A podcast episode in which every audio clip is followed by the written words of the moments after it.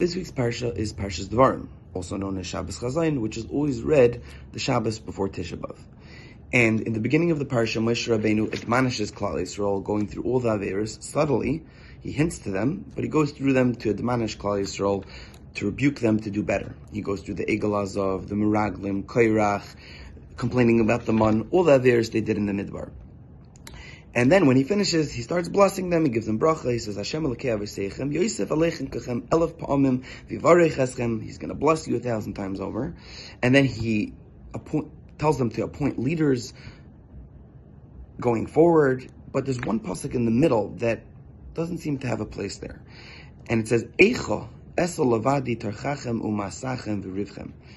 How is I able, how am I able to carry, to burden your quarrels, your sins, your strife, and for some reason that pasuk doesn't fit over there. It should have been earlier.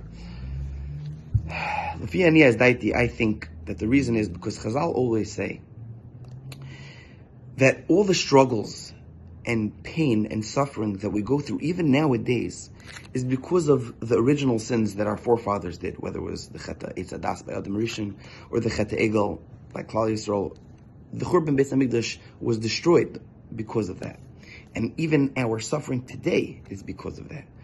So I think that Moshe Rabbeinu was trying to hint to us, even though he went through all the struggles and strife and Averis that we did in the Midbar, and then he finished, and then he's going through the brachas, which were, there will be good times in the future. But he sticks in that word, Echa, Esel Levadi, later on to show us that even after everything, after the Churban Beis Hamikdash, even though we were Galus and we had a second Beis Hamikdash, there will be good times. But at the end of the day, there will be an Eicha every single year read, even in the future. So he sticks that in later on, a few psukim later, to show us. Eicha Esel Lavadi, the Lashon of Eicha, which we read on Tisha B'Av, Megillas Eicha, how important it is for our generation to understand what our forefathers went through. Now, we as a generation, a younger generation, did never really connected to a lashon of churban. Even our forefathers, our grandparents went through a Holocaust. They at least understand what a churban is, and many Holocaust survivors would tell us that although they can't relate to the churban Beis Hamikdash, but because they went through a Holocaust, a mamash, a churban, that they're somewhat able to relate and at least cry on Tisha B'av. But us, in our generation, how do we connect to it? How can we relate to the crying and the pain and suffering of not having a Beis Hamikdash and not having the Shekhinah in our midst. How could we understand it? So I'd like to illustrate with a story that I think would bring this out very poignantly. When Israel recaptured the Kosel in 1967, and the soldiers came in and they secured the neighborhood, they realized they were safe, all the soldiers dropped their weapons, and in front of the Kosel, they started to cry. Obviously, it was a very emotional atmosphere and the hargasha, the feeling that everyone had was so strong, everyone just started to cry and daven, and it was a very impactful moment.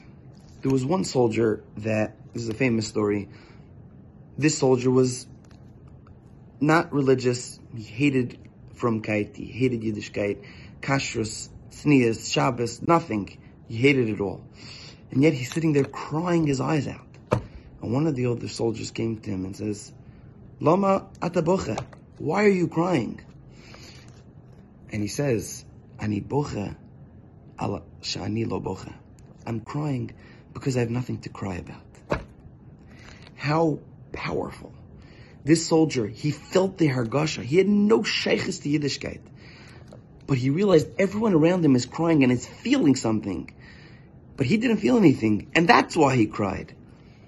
We, as a younger generation, the fact that we have nothing to cry about alone is a reason to cry.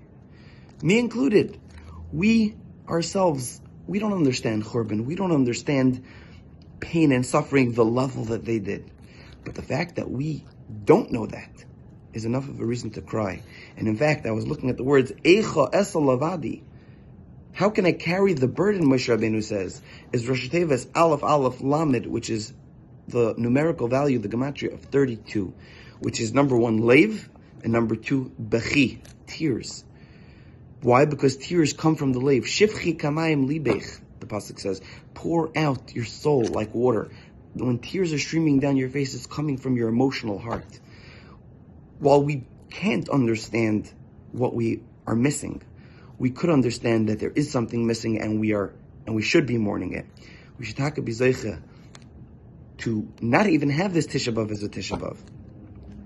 To be zoiche, to have a moyed, to have a yantiv, and we will see Mashiach Tzidkenu Hero of the Amenu, Amen, Yerushalayim, Ira Kodesh, Bekar of Bekar of Mamash. Have a beautiful Shabbos.